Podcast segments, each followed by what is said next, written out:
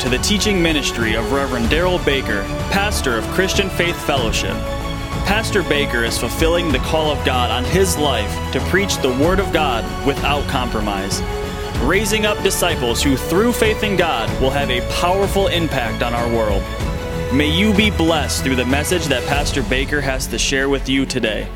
May God's very best be yours.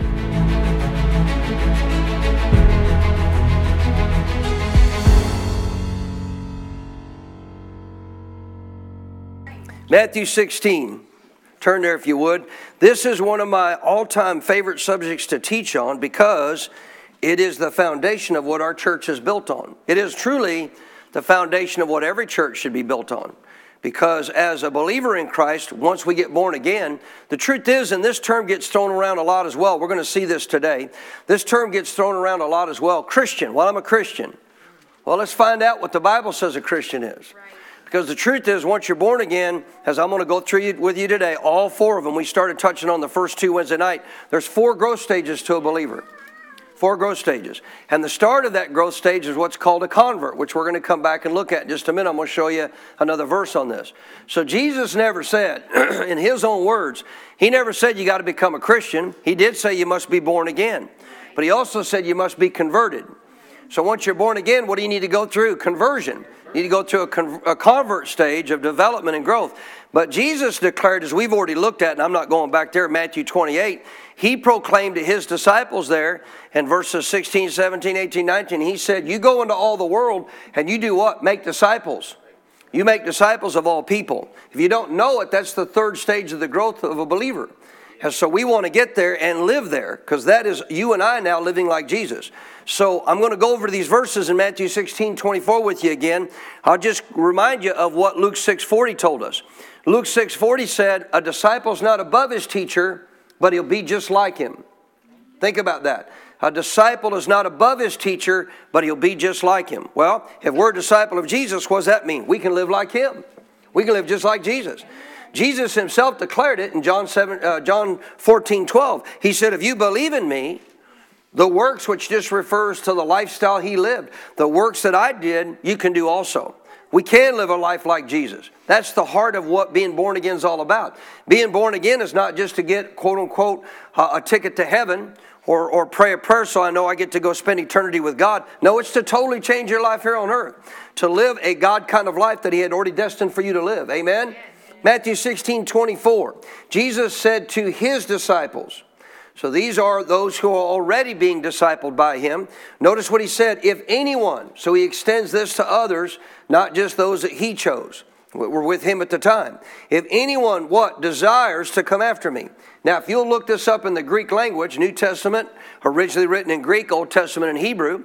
In the New Testament, the statement here in the Greek language says, if anyone wills to be my disciple. Desire is a choice of will.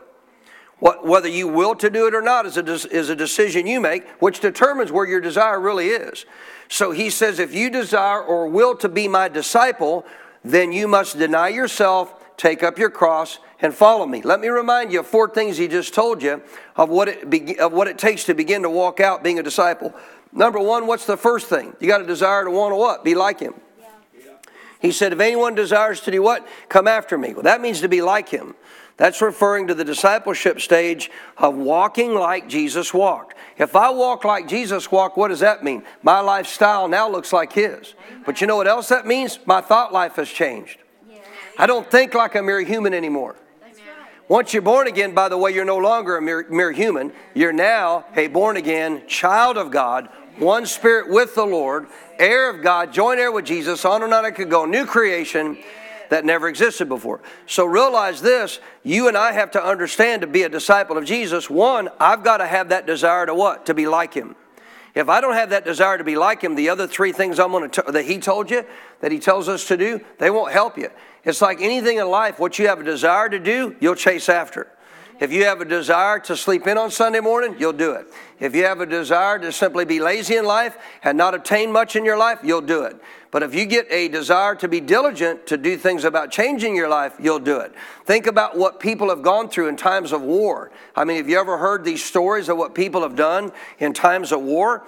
I like something our pastor teaches on. Very clear. He himself, having uh, actually fulfilled two tours in Vietnam as a sniper. I mean, I've heard some of the detailed stories that he won't tell in public that he shared with me. I don't even want to imagine what that was like. But I'm going to tell you what got him through it desire, a willingness to live, a willingness to get up every day and, and, to overcome the enemy and to be able to obtain victory and walk in victory.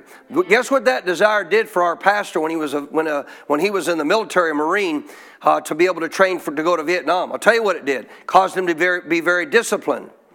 If you desire to survive, you better, dis- you better learn how to get trained and be disciplined, or you're not going to survive in that, that context. So realize this desire can cause you to do things that you never thought possible. Now, how much more with God? If you have a desire to be a disciple of Jesus, guess what? Sure, your effort has to be there, but guess who kicks in and helps you? God does. God's living inside you, and He's the one who empowers you to do it. He's not trying to get you to become a disciple on your own strength. He's trying to get you to tap in in the context of the natural. He's trying to get you to tap into that new guy on the inside that has all the power you need. So, to desire, number one, to follow Jesus is what it takes to begin to be a disciple. Number two, he said, if you have that desire, anybody here have that desire? If you have that desire, what do you got to do? Deny yourself. Now, this means to disown. I want you to write this down. It means to disown the old self to disown the old self. He's not asking you to deny the new self. The new one's the one we want to get to know. It's the old self. It's that old fallen human fleshly nature that we were under control of for so long as a fallen sinner that we got to start disowning. The way it thinks, the way it talks. Life and death is in the power of the tongue. You keep speaking like an old sinner, guess what you're going to do? You're going to curse your life. You're going to speak death over your life. Thus saith the Bible. Go read James 3. Your, your life today is, is actually according to the Bible. If you believe God, I mean, you believe God, I believe God. Your life today is a result of what you've been speaking in your yesterdays. James 3 says, Your tongue is like a rudder on a ship, it determines where your ship winds up. It's like a bridle on a horse. But this is why we as believers need to understand that denial of that old self nature through the renewal of the mind to find out who's the new guy on the inside of me. Once you're born again, ain't it good to know I know it's not great English, ain't, but you know, it's a good Texas word. Ain't it good to know that you're brand new on the inside? Yes. that I can now let that man come out. So let me remind you something our guys learned in the Total Man series with Dr. Sumrall. When you came to the knowledge of sin, most of us very young in age, when you came to the knowledge of sin, the Bible says, Romans 7, you die. You didn't die when you were born again. No, your spirit came from God. Anybody that's brought into this earth has a spirit where do those spirits come from? The Father. They don't come from the devil. Well, God doesn't give you a dead spirit, He gives you an alive spirit. Any good amens on that? So realize you and I got to understand. How many ever heard this term? Get born again and get your name written in the Lamb's book of life. Do you know it was already there when you actually came into the earth? Because if it wasn't, you couldn't go to heaven. And where did your spirit come from? God. But the Bible does talk about you can actually do what? Have your name blotted out. So understand that when you're born into this world, you have a spirit from God. That spirit is perfect. But what happens when you come to the knowledge of sin? Paul told you in Romans 7, you die. How do you die? Spiritually. Your spirit man dies. Your spirit man then dies. If you don't believe any of this stuff, just come talk to me. I'll prove it to you from the Bible. I don't have time to go over all of it. It's really simple when you understand it. It's not hard to figure out. But the Bible's black and white about this. So once I die spiritually, what must I do? Jesus said, You must be what? Born you were born once. Now you need to be born a second time so that you can get a new spirit and have eternal life come in you. Amen? But once you're born again, now you're once again a complete being. Before, when you give your life to sin and you actually commit a sin in relationship, knowing that what you've done is wrong, and you die spiritually, guess what you do? You become an incomplete being. Your spirit's dead. When your spirit dies, who takes over? The soul does. Mind, will, and emotions. That's what takes over your life of what you choose to do, what you go by reasoning of, what you go by your feelings of. How many Christians are still led by their feelings today? But you shouldn't be. You should be led by your spirit. Amen. Your spirit should rule how you feel. Amen. Your spirit should rule how you think. So once you get born again, you now have the ability to come back to the way God created man before the fall. What was Adam and Eve to be governed by? Their spirit.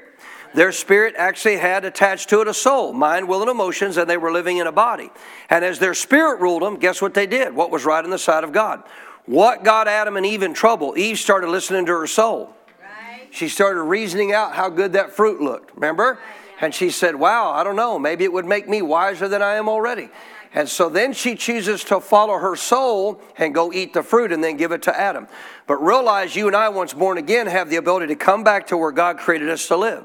How are we supposed to live? Our spirit, the new man, as we renew our minds to the Word of God, can help us live the life of a disciple walking like Jesus. When we come aware, become aware of that new man and start acting upon what that Bible says you now are, what are you doing to your soul? You're telling your soul you don't rule me anymore. I tell you how to think according to the Word. See, when you renew your mind, what you're doing is you're telling your mind, according to your spirit man and what it already knows, this is what you're going to think. This is how you're going to see yourself because this is who you are. And then you begin to walk that out in your body. You begin to do what? Live the life of Jesus. So, number two, you got to deny self, meaning what? Disown the old self, the old nature. You don't want to continue to live according to what the old nature, the old fallen fleshly nature wants to do, because that's going to take you the opposite direction of a disciple. Right?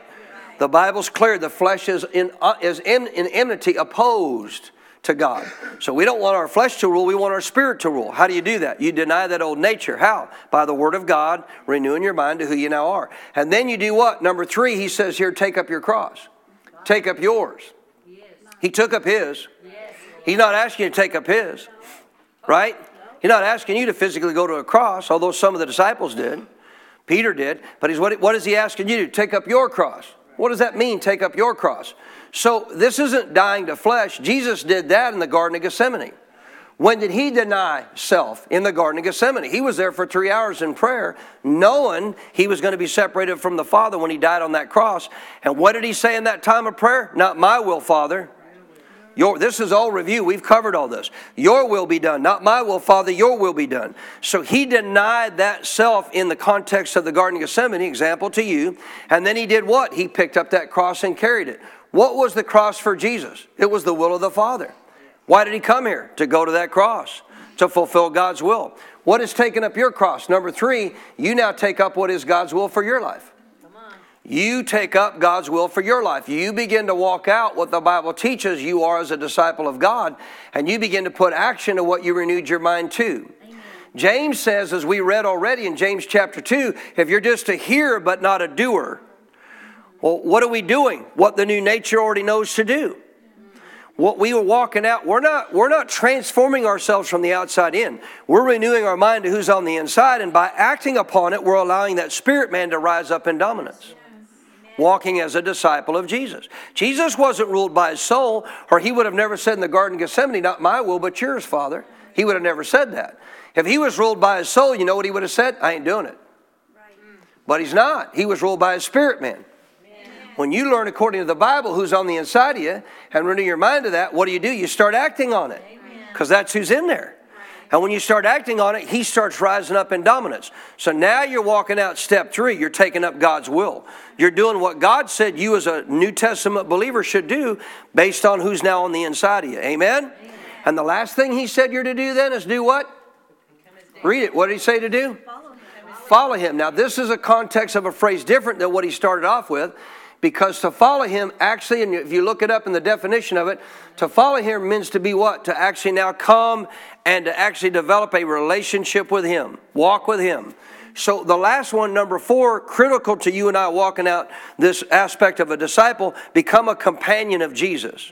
If you're not going to become how are you going to become his disciple if you're not going to be his companion Think of all those that, are, that were there physically, and you see a lot of examples of this in the Bible, and he's trying to get them before being born again to understand and learn how to be able to live this out. But he said, Guess what? You need to come be with me. In one context of the Gospels, it talks about the actual cost of discipleship. And in that cost of discipleship, there was a guy who came to him and he said, Lord, I'll go wherever you want me to go. Man, doesn't matter. I'm just going to go with you no matter where I go. This was actually a religious leader of the day, a scribe. And you know what Jesus did? He turned and he said, You know what? Foxes have holes, birds have nests, but the Son of Man has nowhere to lay his head. Now, why did he say that? This guy said, I'll go anywhere with you. Let me tell you about scribes. They had the best seats in the marketplace. You listening? Nicest homes. Guess what they were not used to doing? They were not used to living as Jesus was living without all these quote unquote physical, uh, you know, their view necessities, but not necessities, niceties. And you know what Jesus was saying? You want to become my disciple? You're going to live a whole lot different life in the time you're on the planet. Listening? You're going to be sleeping outside on occasion, on the ground. God's going to take care of us, but I don't have a home. I don't need one. I got a job to do. You want to be my disciple? You have to give up all that. So realize now he'd have been taken care of. They weren't poor by any means. Jesus didn't need a treasure if they were poor. Right. I don't want to go back to all that, but you don't need a treasure. There's no reason to have a treasure. You got no money. Right. Remember when Je- remember when Judas uh, betrayed him at the Last Supper? Remember what all the disciples thought he did when he left? They thought he was going out to feed the poor. Why? They did it all the time. How do you feed the poor without money? He was the treasurer. So they thought he was actually going to spend money to help help the poor.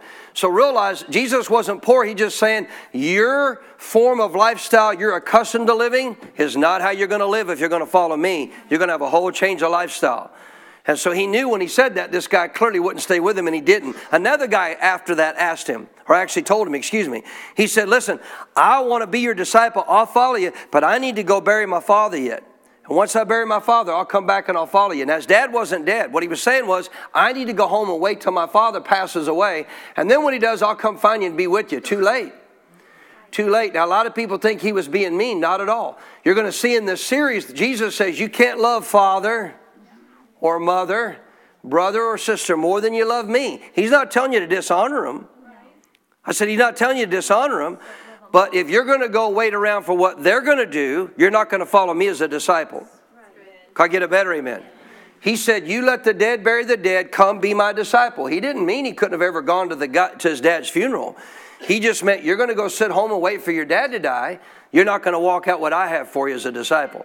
So realize the significance of becoming a disciple, but what a life to live. To live just like Jesus. So, four things again. You still with me? Look again, verse 24. What are the four things? I got to have the desire to do what? Be like him. I've got to do what? Deny the old self nature. I got to take up my cross, meaning what? I got to take up God's will for my life now. Live out what I'm to live as a new believer, right? To become a disciple. You could get born again and never take up God's will for your life, living out what God created you to do. You'll never become a disciple. Let me tell you, I want to remind you something I told you all at the end of last night's webinar. What Pastor shares is not to bring gloom and doom. For the person, listen to me, for the person who lives the life of a disciple, yes. I'll guarantee you this according to the Bible. If you live the life of a disciple and are led by your spirit, you're going to have no problems in the last days. No problems. Thus saith the Bible. But if you don't, I'll guarantee you what, you're relying now on your strength, your knowledge, your ability, your own wisdom to get you through this life. And you're going to be affected by a lot of things that go on. When you walk as a disciple, guess what you're not doing? You're not relying on your strength. You're not relying on your wisdom. You have the mind of Christ. You have the answer to every problem. You listening? Why? Because you know how to tap into that walking with Jesus. But you don't keep living how you want to live, and then when you have a need for that, think you're going to tap into that. You haven't developed spiritually, learn how to do that yet. So you got to understand as a disciple, you're going to have everything you need. Amen? So, what does a disciple got to do? Number three, he's got to take up the will of God for his life, walking out what a disciple would do. And number four, if you're not going to make a daily lifestyle of Jesus being your companion, getting to know him, how are you going to become a disciple if you're not even going to walk with the one that you're going to be a disciple of? You got to walk with him every day if you want to be a disciple of Jesus. You got to have relationship with him. Amen? Book of Acts, chapter 3. Book of Acts, chapter 3. Don't get nervous. A lot of that was review, but it wasn't all review. Acts chapter 3. You know, I start teaching, the Holy Spirit starts bringing all kinds of things to my remembrance, and a lot of those little trails help a lot of people. So realize the significance of knowing these things. Acts chapter 3. You are well taught in this church. That's not a credit to me. That's a credit to the gift on my life and to the leadership on our life that God gave us to help us understand these things. Amen? People say, Man, you know the Bible so well. Well, a pastor should. If they don't, they shouldn't be pastoring you. Doesn't mean we have all the answers. I'm still learning. Are you kidding me? Nobody's got it all yet. We're all still developing. We're all still growing. I will tell you this I'm a four stage believer, or I shouldn't be in this position. As we're going to talk about the four stages today. No pastor should be in the pulpit that isn't called or isn't in the fourth stage of a believer. Should not be there according to the Bible. Acts chapter 3, you still with me? Verse 19. So the first stage, as we've already talked about, is the stage of a convert. I'm going to show you this in another verse. We looked at a different verse Wednesday night. I'm just going to briefly touch on the first two because we taught on them Wednesday night. Remember what Jesus said? You must be converted. Must become like a little child and be converted to enter the kingdom. Well, here's another context of what the Bible refers to about this convert stage or being converted. 19. Notice Peter here is preaching after a great miracle of a healing of a gentleman who had been sitting there lame from his mother's womb gets healed. Then all of a sudden, these people pull him into the actual temple or uh, area, court area of the temple, and he starts preaching the gospel. And he tells them in verse 19, repent, say repent. repent. So, what's repentance? You simply turn from your old life, old nature, and acknowledge all those old sins. I don't want to live that way anymore, and you turn to God. Repent is turn around, do a 180. So he says, Repent therefore and be converted. Two separate things. He didn't say, he didn't say repentance is conversion. He said, Repent and be converted. I mean, oh, and from an English time frame of your life in the school, right? Carrie will help you out with this. And's a conjunctive word. She was a teacher. And so meaning what? So you got that adds on to what he already said. It's two separate things. Right? What was the deal when I was a kid growing up? What was the deal? Conjunction, junction. What you remember that? What was that? They show those little things. You know, you're watching cartoons on Saturday morning, and here we Schoolhouse Rock. You know, right? And they would show you. So, eh, and's a conjunctive word, like actually a train, and it and it connects two things together. But they're two separate things. What am I supposed to first do? Repent. What's repentance? Receive salvation. Turn to Jesus receive this, the free salvation, the free gift of salvation he offers, but then you're, you're also supposed to be what? And be converted. Don't just repent. What are you supposed to do? And be converted. Watch, that your sins may be blotted out, that they won't be a part of your life anymore. That they won't only be wiped out from your spirit, but you'll also be what, walking free from them as a believer in the planet. Notice this so that times of refreshing, woo, come on, that times of refreshing may come from the presence of the Lord. Why? Because you're converting. Converting from the world, converting from the old ways, and you're converting to Jesus. 20. Notice, and that he may do what? Send Jesus Christ, who was preached to you before, whom heaven must receive until the times of restoration of all things. That's where we're actually at now. Jesus will not come back unto, uh, to a time of completion to end all things until all, th- all that God says has to be done of the times of restoration is completed. I'm not going to talk about that, that's end times. Which God has what? Spoken by the mouth of all of his holy prophets since the world began.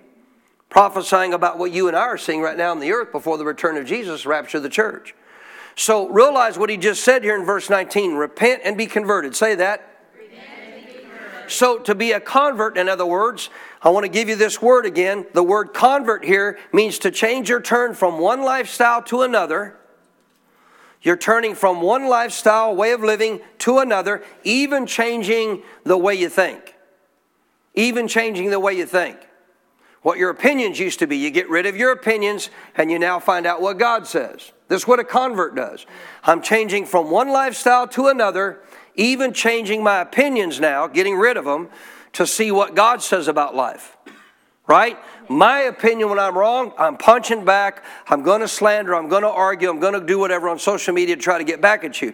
God says don't do that. God says forgive and walk away. What am I doing through conversion? I'm forgiving and walking away. So I can do what? Walk in liberty, walk in freedom. So you got to understand this. This is important. A lot of Christians are still at conversion stage. Why? They're still struggling with the basics of what Christianity is all about. Conversion stage, real simple, right?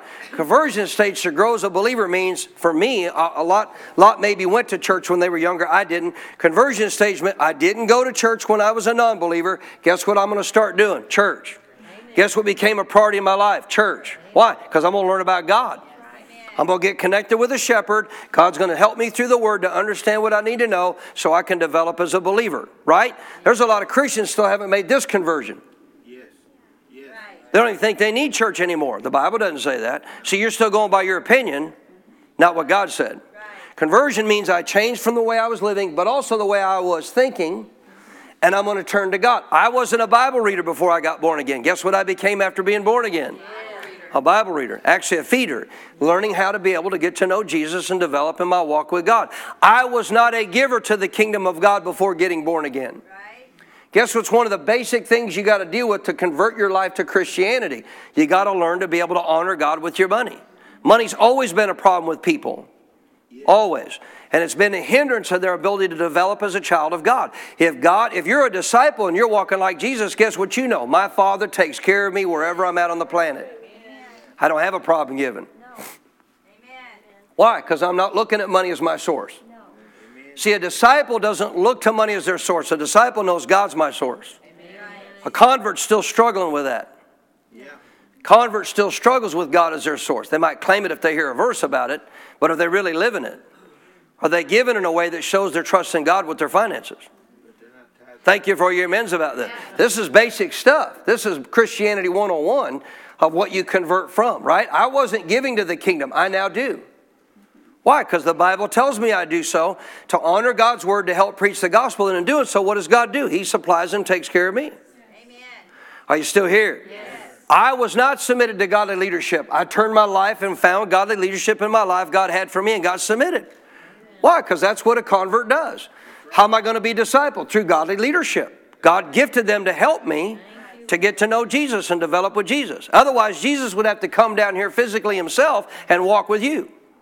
But that's why he gave what? Gifts to men, including the, the gift of the pastor. Amen?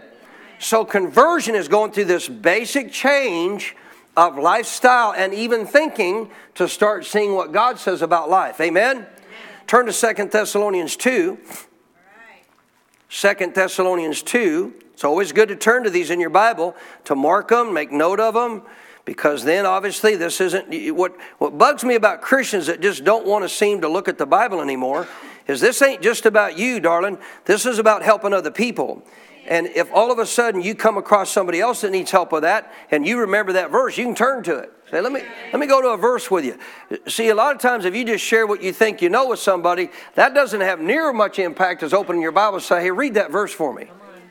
Tell me what that verse says right there. Amen.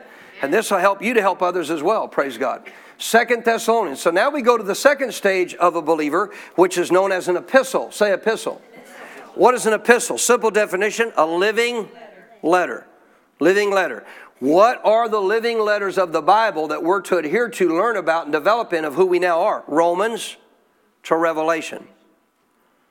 Matthew, Mark, Luke, and John, four Gospels. What do they tell us about? Life of Jesus things Jesus does want us to know, absolutely, that are a benefit for our life. But He never tells us specifically a whole lot about who we are. He just shows us the life to live, gives us a model, gives us an example, teaches on it, talks about it, and talks about the kingdom of how to get into it and receive salvation.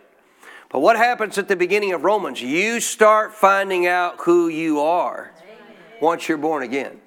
Romans to Revelation is all about who you are. There's other stuff, but I'm just telling you, these are what are known as the epistles or the letters to the new covenant church.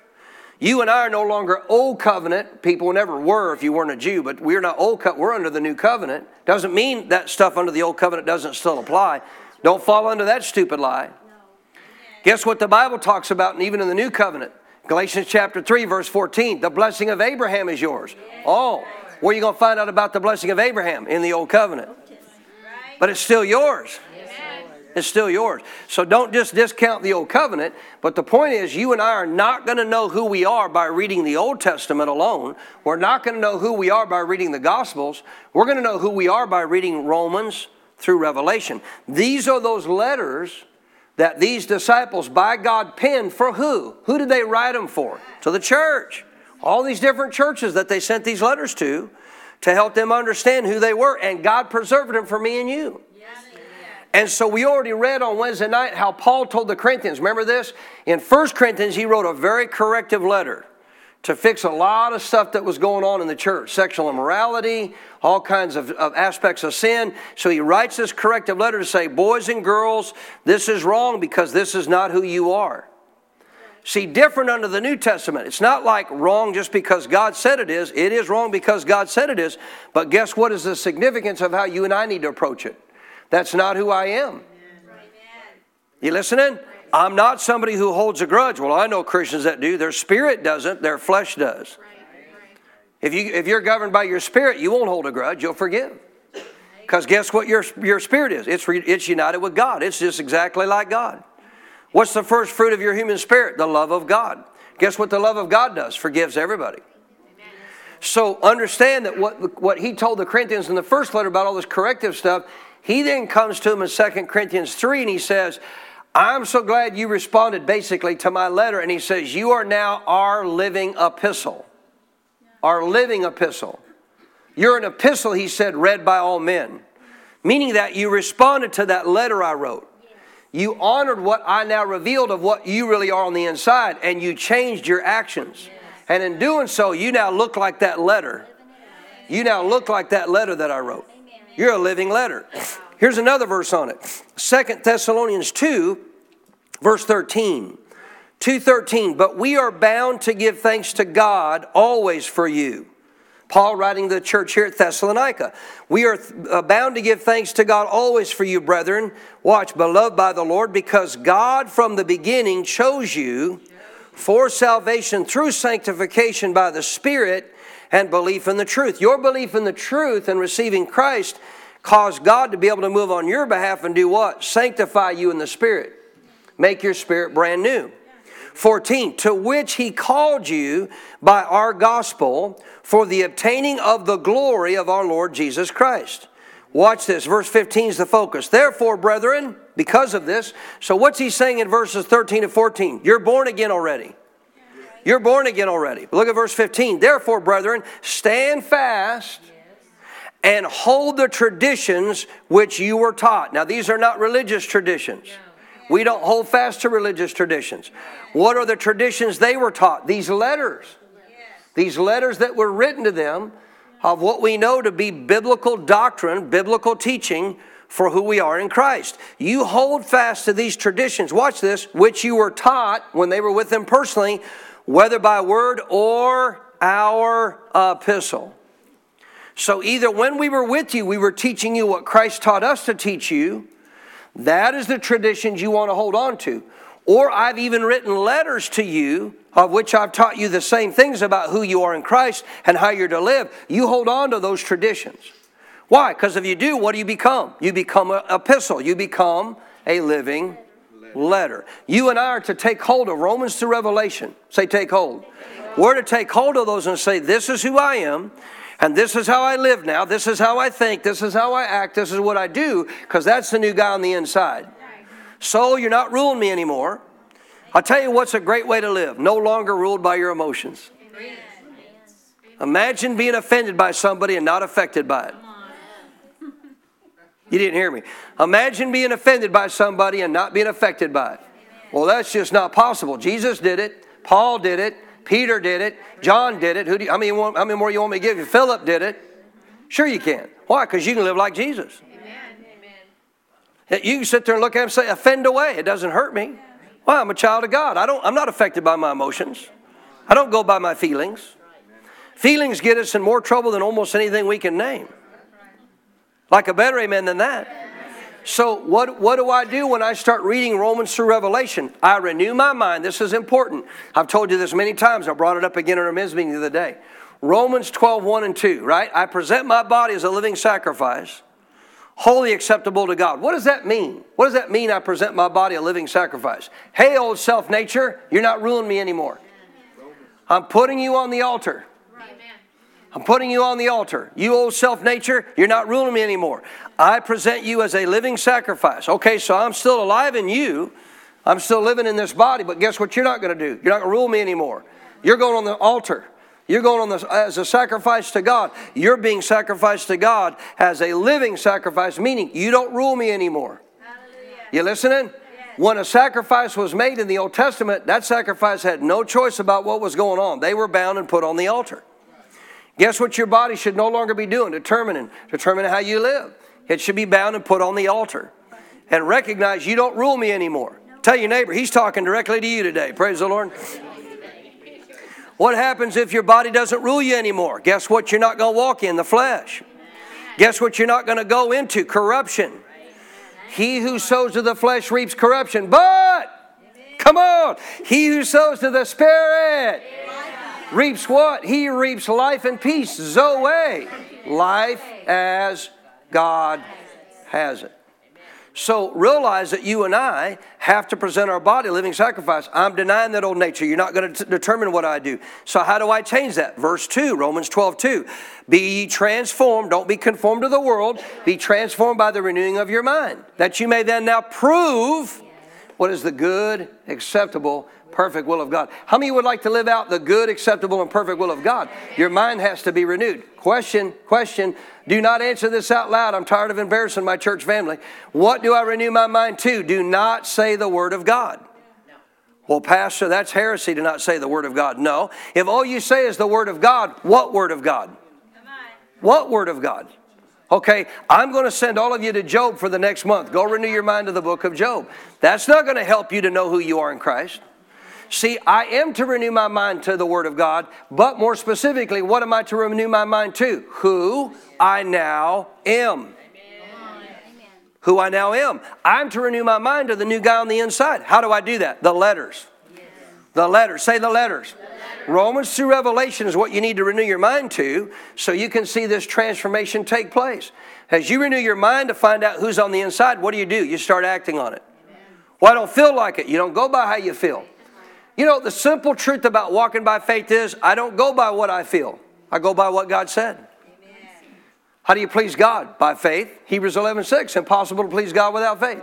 Oh, I wish I had more faith. You got the same measure of faith that God gave uh, uh, all the disciples when they were born again. You have the same type of faith Jesus has. You were given a different faith. Thank you for all your amens about that. Why is it faith comes by hearing? Because the more you hear the word to renew your mind, guess what you do? You put down the flesh and you don't allow it to rule. You believe God's word, you trust Him, you act on what He says. That's faith. Hebrews 11 is a hall of faith. Come on. What's the hall of faith all about? God said, Noah, I want you to build an ark. What if Noah wouldn't have built it? He wouldn't have walked by faith. Did he have to wait till he heard the word preached for, uh, you know, 25 years to be able to have enough faith to build the ark? No. He just trusted what God said. Golly, Gomer. He just trusted what God said. God said, build an ark because there's a flood coming. They'd never seen a flood. There'd never been a flood. But you know what Noah knew? God knows what he's talking about. You know what I wish some modern day Christians would learn? God knows what he's talking about. God knows church is good for you. God knows the word's good for you if you do it right. Right? Because you got this new nature. So, what is faith? Build an, build an ark, Noah. What did Noah do? And he got in the hall of faith. Abram, leave all of your comfort, family, home. Oh, come on out to the desert with me. Yes. Guess what Abraham spent the rest of his life doing? Living in the desert in tents. Right. Didn't care. You know why? God was preparing a covenant for me and you. Right. God made a covenant with Abraham to provide the way for Jesus to come. Because of Abraham's obedience. One of the first people I'm going to walk up and shake the hand of, thank you, Father Abraham, for obeying God and going out in the wilderness Amen. to provide a way for Jesus' sacrifice to come to us. You opened the door when you made that covenant with God for God to get Jesus in the earth. Thank you for doing that. If you've never studied it, that's a fact. But understand, all Abram did is he did what? He obeyed God. Come to the wilderness. See you, family. Buy a home. Don't need you anymore. He wasn't sad about it. Walking with God, are you kidding? No. So he obeyed God and he went and did what God said. Say, Praise the Lord. Praise so, what does an epistle do? To walk by faith, you just simply start walking in the light of who God says you are. But if I don't take time to renew my mind to the Word, guess what I'm not doing? I'm not walking as a companion of Jesus because He is this Word. And therefore, I'm not going to develop as a disciple. So, uh, uh, again, very clearly, he tells them in verse 15 you hold on to these traditions, what you've learned about who you now are as you were taught, whether by word, like right now you're getting the word taught to you, or by what? Or by our epistle the letters we've written to you. So if you continue to hold on, say, hold on. Hold on. If I hold on to these teachings, what's going to happen? What does it mean to hold on? Well, I'm not just holding them in my mind. How am I holding on to them? I'm starting to do them. I become a doer of the word. Remember what James said in chapter 2? If you hear and don't do it, what are you? You deceive yourself. You are, you are in a sense double minded, but he says there, if you hear the word but you're not a doer, you're, you're deceiving yourself. You're self deceived. What does that mean? You're not walking in the light of who you really are. So all it means. So realize if I lay hold of these truths and start living them out, start acting on them as I learn them, what am I doing? I'm holding on to these epistles. Guess what you start looking like? The, the epistles. Who God says you are. You become what? A living letter. You become a living letter. Now, if you stick with it, you can go to the place of discipleship stage. Go to Acts chapter 11. And that's what this teaching, by the way, we're getting into is all about. We're going to start going into it in more detail tonight. Acts chapter 11. I'm not going to focus on going to today's message. I'm not going to focus on all of what it means or takes to be a disciple. That's the whole teaching we're doing. I'm just going through the four growth stages. When you get to this stage to become a disciple, I'm going to start showing you tonight what you do to become that disciple. If I'm already an epistle pastor, what do I now do to become a disciple? We'll start talking about that tonight. I just want you to see these four growth stages so you understand how this works. If I've never converted yet from the basics of the world to the ways of God, how do I ever expect to get over into disciple stage? You're not going to jump epistle stage. You listening? And you can't jump the convert stage and go right to disciple. You got to be what? Converted first taught the word, start acting on that word, living it out. Now you become a living letter. And then tonight I'll start showing you what you do to become a disciple. So this third stage is known as the discipleship stage. There's a lot of scripture. There's, there's basically 270 plus verses in the New Testament that reference being a disciple. Think this is important to God? Just in the New Testament. And there's only one reference in the Old because it's in the New Testament we become disciples of Jesus. So I want you to see this. Acts chapter 11, I'm going to show you what a disciple looks like. Let's, let's actually look at what a disciple looks like. Amen? Yeah. Acts 11 19 Listen carefully. Now, those who were scattered, so this is after, this is literally after the persecution of the church began. Stephen's martyred. I mean, the disciples have been arrested, you know, multiple times and let go. Now, the church is actually born. They're preaching the gospel, but who is, who is persecuting them? Who's persecuting them? Who's persecuting the church primarily as a group? Who's persecuting them? The religious leaders of the day. They don't like the fact that these disciples are now getting the preeminence with this new message, they're taking the focus off of us. Well, the focus never was supposed to be on them. No. Focus was supposed to be on God. Verse 19, those who were scattered after the persecution that rose, arose over Stephen, because he was literally stoned and left for dead. Notice this, they traveled as far as where? Phoenicia, Cyprus, and Antioch. Say Antioch. They traveled as far as Phoenicia, then Cyprus, and also Antioch. What were they doing? Preaching the word. Underline that. What were they doing? Preaching the word. They were proclaiming the gospel, what the Bible teaches, not just about salvation, but about the new life you can live, about the kingdom of God, all these truths. They were preaching the word, watch this, to no one initially, but just the Jews only.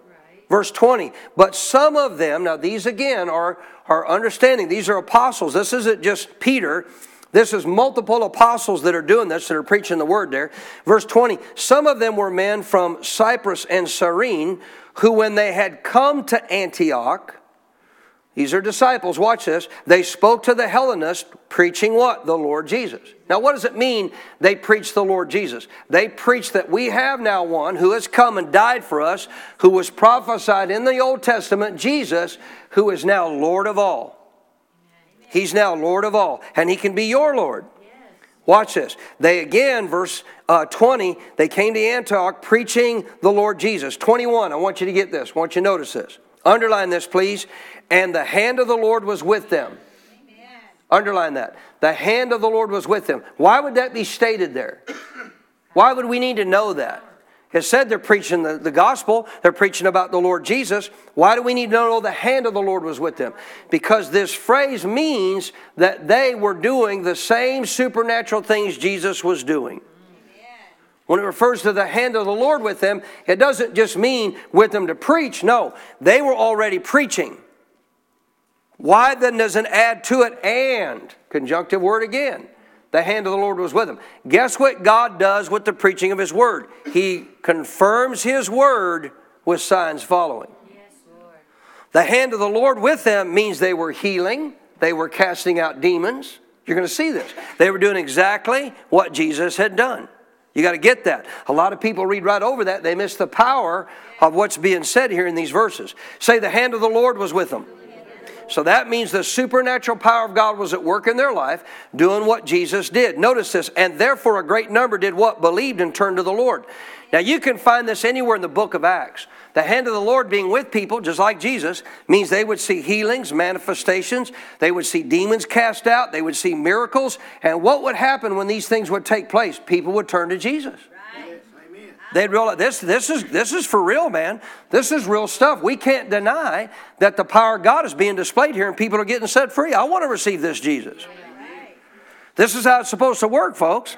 And so a great number believed and did what? Turn to the Lord. The greatest way you can get people to believe in your Jesus is demonstrate Him. Demonstrate Him. How do you do that? You walk as a disciple. If you walk as a disciple, what are you doing? What Jesus did. You're living just like Jesus lived. Somebody say amen. 22, notice this. The news of these things did what? Came to the ears of the church in Jerusalem.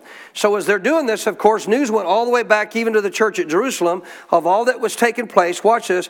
News came back to the church at Jerusalem, and they, they sent out, therefore, what? Barnabas to go as far as Antioch. Now, realize these are disciples of Jesus, verses 19 through 21, already doing these works. Barnabas and Saul wasn't even there yet, Paul. They weren't even there yet. They just sent him now to help establish and govern a church that's being built to get it going. Verse 23, when he had, notice this, when he, Barnabas, had came and had seen the grace of God. What's the grace of God mean? What do you mean he saw the grace of God? More than salvation. What do you mean he saw the grace of God? They are receiving what they did not deserve. That's more than salvation. That's healings and deliverances of which none of us deserve, but they're seeing it happen. He was what? He was glad, wouldn't you be? And he was what? Encouraged. He encouraged them all that with purpose of heart, underline that. With purpose of heart, they should what? Continue with the Lord. With what? A purpose of heart. What is your purpose of heart continuing with the Lord, church? Become a disciple. Live like Jesus. Why don't you figure out what the purpose of your life here for is once you're born again? Become a disciple of Jesus. Live the kind of life he lived. Why did Jesus go say, make disciples of all people? Because that's the purpose. I said, that's the purpose. 24, notice this. For he, Barnabas as well, was a good man. He was full of the Holy Spirit and of faith, and a great many people were added to the Lord. Barnabas departed to Tarsus to go find Saul, later turned to be named Paul, and when he had found him, he brought him back to Antioch. So it was, notice this, for a whole year they assembled with the church and taught a great many people. Why? Because now they got this beginning of a church. Guess why Paul and Barnabas had to stay there for a year? They had to pastor them. They had to pastor them, help take care of them until they could raise up a pastor to continue to provide for them. Underline the rest of the verse, please. Listen carefully. End of verse 26. And the disciples, say disciples. What's a disciple? One who's doing what Jesus did. And the disciples were first called what? Christians in Antioch. That's the first time the word's ever used in the Bible. Ever. Jesus never used it. Paul never used it. Peter never used it. First time it was used wasn't even by the disciples. Who was it used by? The people in Antioch. So the people in Antioch see all these miracles and signs and wonders God's doing through these what? These disciples. Doing what Jesus did. And they labeled them beyond disciples. Guess what they did? These people at Antioch then labeled them. Where did the label Christian come from? The people at Antioch. The people at Antioch gave that label to them. The people at Antioch said, These are Christians. They said, These are those Christ like ones. What's Christ mean? Anointed. Anointed. These are these anointed like ones. Christ isn't Jesus' last name. The first part of the phrase Christian means anointed. What are we supposed to do? Walk in the same anointing. See how many people run around and say, I'm a Christian. They've never experienced the power of God in their life. There's no verse that says you're a Christian because you got born again. It says you're a convert. Thank God. I said, thank God. And if you do what? Walk out the road to become a disciple, guess what you become? A Christ like one. Come on, a Christ like one. These are they say these are those little Christ, these little anointed ones. They're just like that Jesus guy. Remember Jesus? Remember the guy who was here who died? They said he rose from the dead, and they said he's in heaven now. Well, he must have, because guess what? They're doing what he did. Yes. So, this is the third stage of what a believer can get to. A disciple. And a disciple is what? A disciple is one who identifies with Jesus. Why? Because they are a Christ like one. They're walking in the same anointing, they're walking in the same power. I thank God I learned this early on because before I ever became a pastor, I was already seeing this stuff happen. I was just simple enough minded to believe what the Bible said about me and accept it, and then believe what the Bible said I could do and accept it, and then allow God to work through me whenever I had opportunity just to step out in faith and watch God do the work. Hallelujah. It wasn't me healing. Wasn't me raising a guy from the dead. Wasn't me the one who was seeing people delivered and set free. Wasn't me the one that was casting demons out. It was the anointed one in me. But as I started doing those things, guess what? I got a label of Christ like one. Now, in the modern terminology of our America today, they don't, because you do those works, they don't call you a Christ like one. You know what they call you? A Jesus freak. Thank you. Thank you for that label. Yeah, I am a Jesus freak.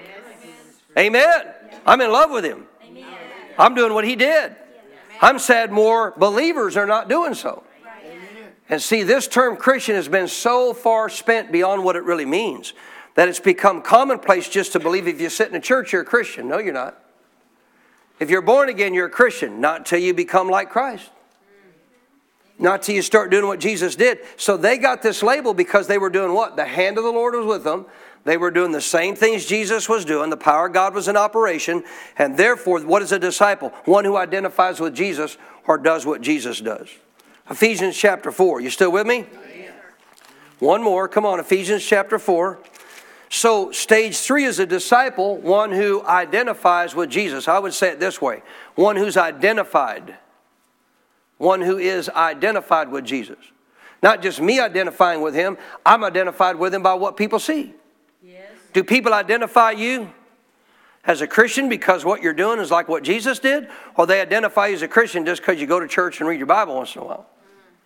Now, I guarantee you, guess what? Jesus went to church. Yes, he did. Jesus went to church. I said, Jesus went to church. And he also read the Old Testament scriptures. Correct? Yes, no, maybe.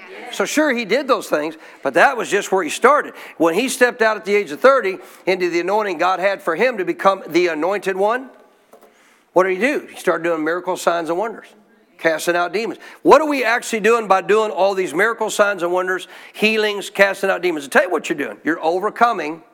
You listening? the kingdom of darkness. Amen. Let me help you, Christian. I'm speaking it over you. Let me help you, Christian. You're here to defy the kingdom of darkness. It's everywhere. You're here to trample on it. You're here to push it back. You're here to put it back in its place. You're here to tell it you're not ruling my home. You're not ruling my family. You're not ruling my body. Jesus is Lord over me. You're not ruling in this earth. No, wherever true Christians are, guess what is not ruling? Darkness. Guess what is? The kingdom of God. This is why Jesus said everywhere he went, he said, The kingdom is at hand. What does he mean, kingdom? The dominion of the king is now here.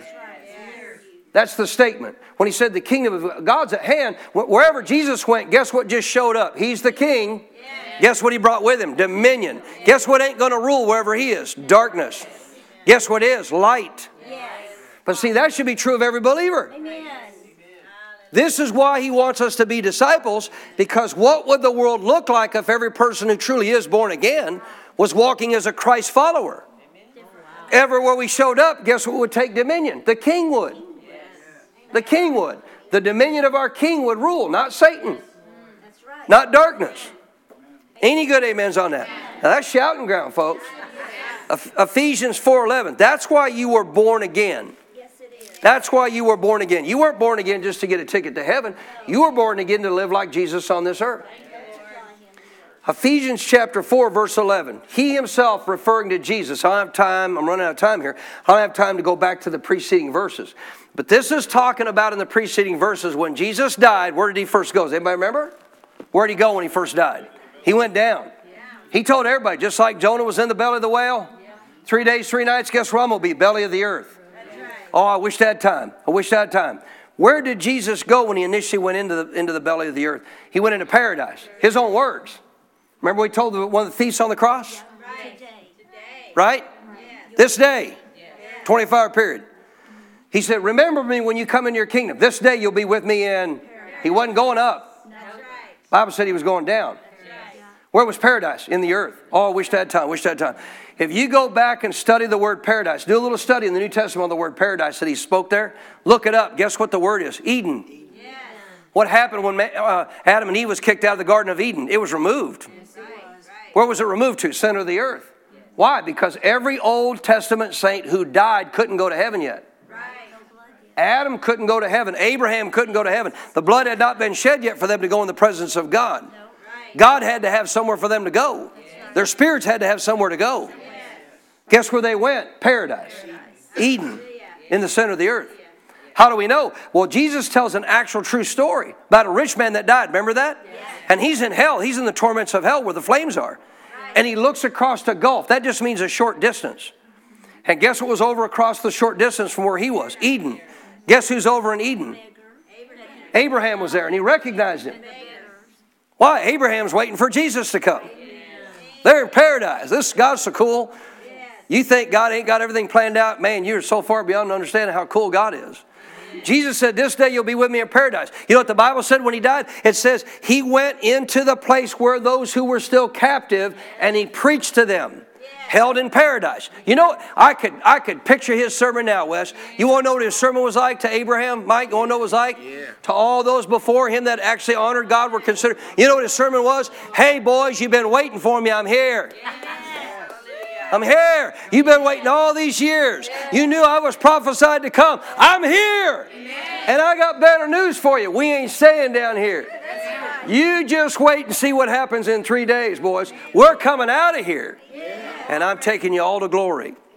You're going to be with the Father. How do we know that really happened? The Gospels tells you. The Gospels say when Jesus was raised from the dead, the graves of the Old Testament saints were opened, and it literally says that the Old Testament saints were seen. They were seen walking the streets of Jerusalem. What were they doing walking the streets of Jerusalem with all those other Jews? Hey, we'll see you all in a little while. And then it says they ascended to heaven.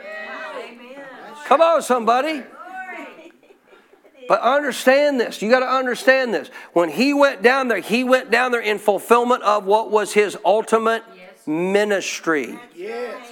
And after he ascended to heaven, what did he do? He turned around and he gave to us what we know as the fivefold ministry gifts apostle, prophet, evangelist, pastor, teacher. Why? Let's read it. Verse 11. He himself, Jesus, this is as he is ascending to heaven, he himself, Jesus, did what? He gave some to be. Say some.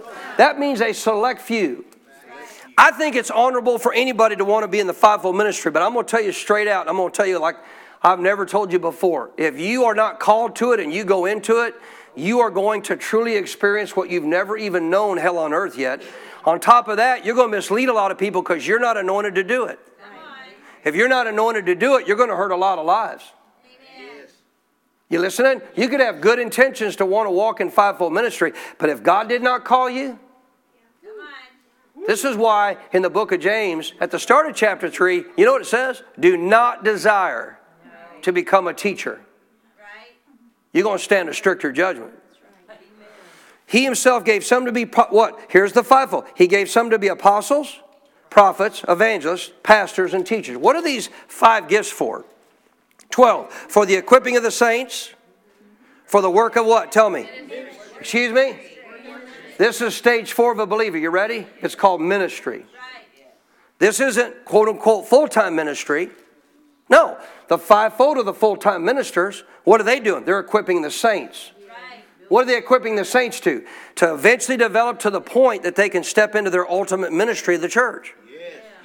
Their ultimate place of serving and fulfilling God's work in the, in the context of the body of Christ. Look, they're here to equip the saints for the work of the ministry for the building up of the body of Christ, edifying.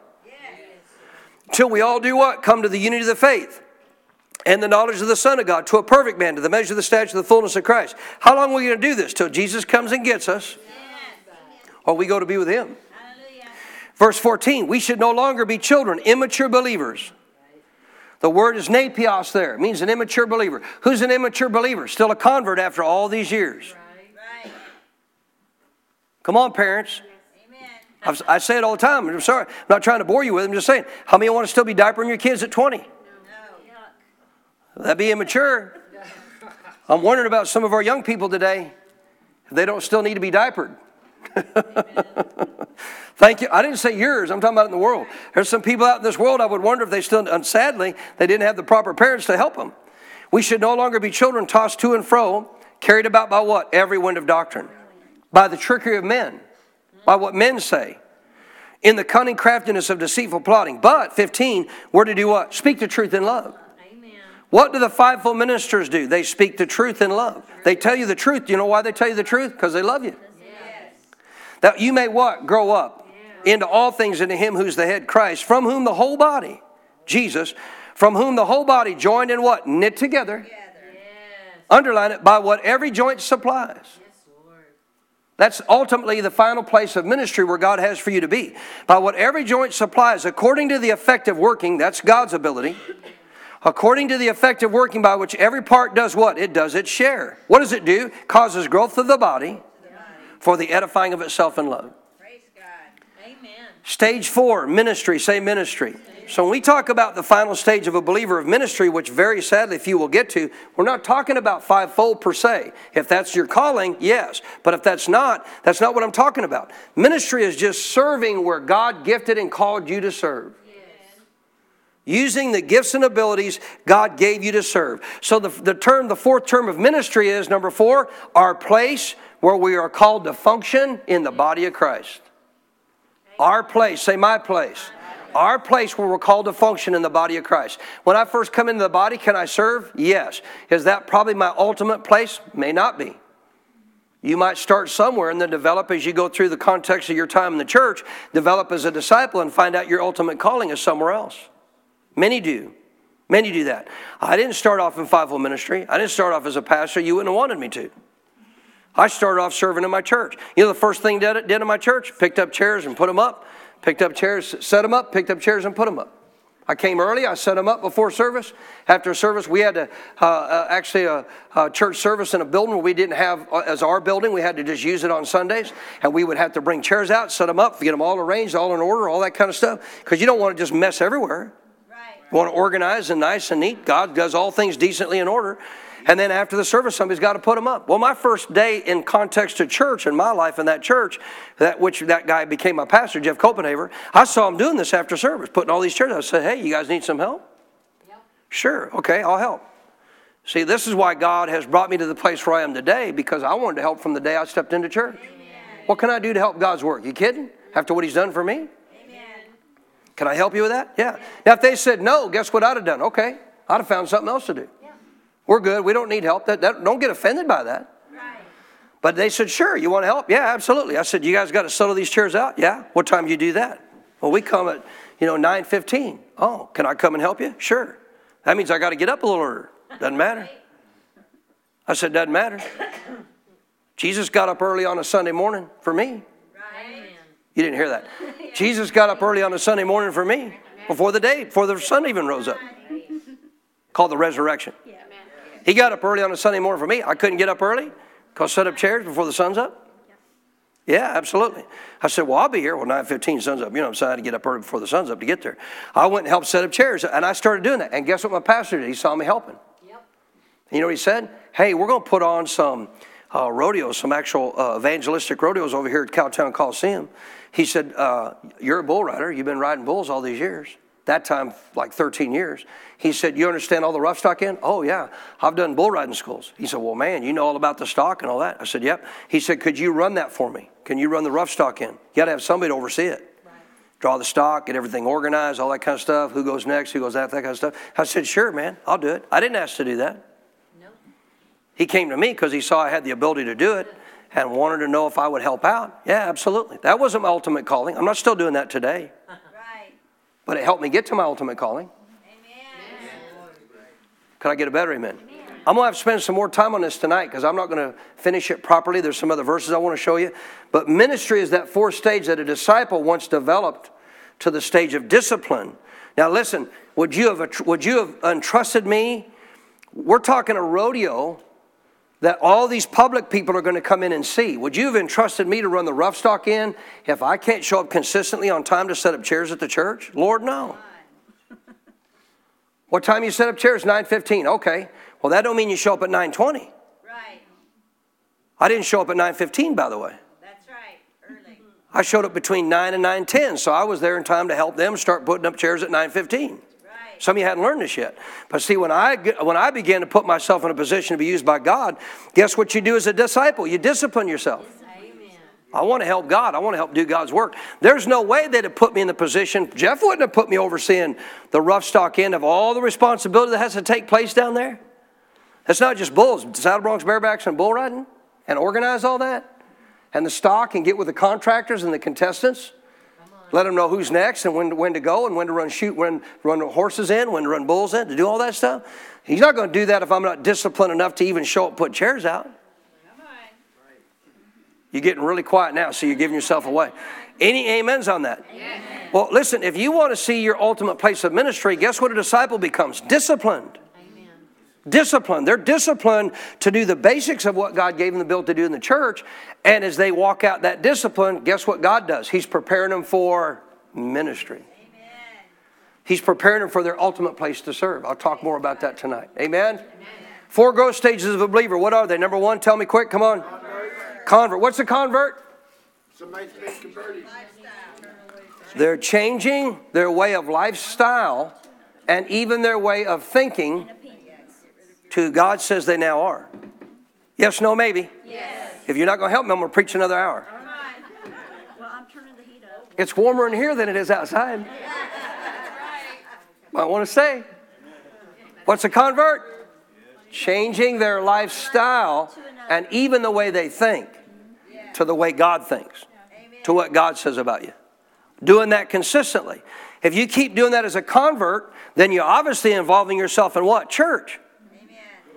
I've converted from not going to church to going to church. Yep. I've converted from not being submitted to a pastor to being submitted to the pastor God wants for my life. And now, what's that pastor going to teach me? The epistles. Yeah. He's going to teach me who I am. If he's a good pastor, he's not just teaching religious rigmarole, right?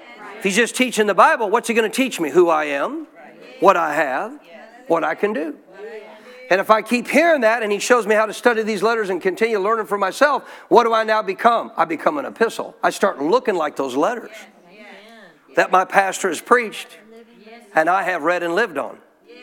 And if I keep doing that and I keep developing to the degree that I look like those letters, and now I start putting myself in a position to be disciplined, which is, by the way, to make a disciple, the expenditure of much time. I go beyond just once a while in church. I'm getting there every chance I can go. I'm going to extra stuff whenever I can, men's meetings, anything I can to be disciple, trained, and disciplined to understand how to walk like Jesus. I want to do what Jesus did. I want to look like him. I want to sound like him. I want to act like him. I want to think like him. That takes more than just a once a week message. You're not going to send your kids once a week to one hour, one hour class. Think about this. Send your children to school one hour. Oh, your kids would love it. I get it. But send your kids to one hour a week of school. How long is it going to take them to graduate, folks? Anybody ever figured that one out? Wow. Carrie, I have an assignment for you between now and tonight. Can you do it? Will you take my challenge? So, on the basis of normal hours of you being a teacher in the past, of what a, person would go through to graduate as a senior, figure out how long that's going to take if they just one, did one hour a day, five days a week. That's five days a week. I get you one, most of you one day a week. Some of you not even that much. Preaching better. You're gonna. You're adding to my preaching time. I'm serious. I'm serious. You expect to become a disciple out of one little hour on occasional, two, three times a month? Send your kid to school one hour a week, one, one day a week, one hour, just one hour for one day, and take, see how long it's going to take for them to graduate. Wow. Long time. Now, how long is it going to take you to be a disciple then if you're not showing up consistently? Make it fun. How are you going to do this? How are you going to become a disciple if you're not showing up consistently? It ain't going to happen. I said it's not going to happen. I started finding out everything my pastor was doing. I did everything possible to arrange my schedule to be wherever he was, to be able to learn from him, grow, and understand who I was as a child of God. Hallelujah. And I went beyond even that. I learned from him. You don't want to go off on your own. I learned from him people to trust, people he knew, people he learned from. This is how I found out about the Hagins. This is how I found out about the Sumralls. Isn't it interesting? I was listening to all these great men of God, and then God connects me with my shepherd as a pastor, Dr. Mark Barclay. And guess who all his spiritual dads were? Same guys. God is good. Yes, he is, Tamara. He already had a plan. So I even went beyond what I was just getting in church. I, I gleaned from, I didn't go just listen to anybody. I gleaned from him. Who can I trust? Who can I listen to? Well, these are men of God who've lived this out, Daryl. These are men of God who are proven character and proven the Bible, lived it out. You can trust these guys. You can learn from them. Any good amens on that? So a disciple comes about by the expenditure of much time from somebody training you and helping equip you. But if you become a disciple and you keep serving in the church and doing what God called you to do, and you do it with discipline and you do it with excellence because you want to honor God, what are you going to ultimately find? Your place of ministry, where God called you to. And I'm here to tell you, very few people will ever even get to the discipleship stage. Sadly, a lot of Christians barely look like an epistle once in a while, let alone a disciple. But what a great way to live.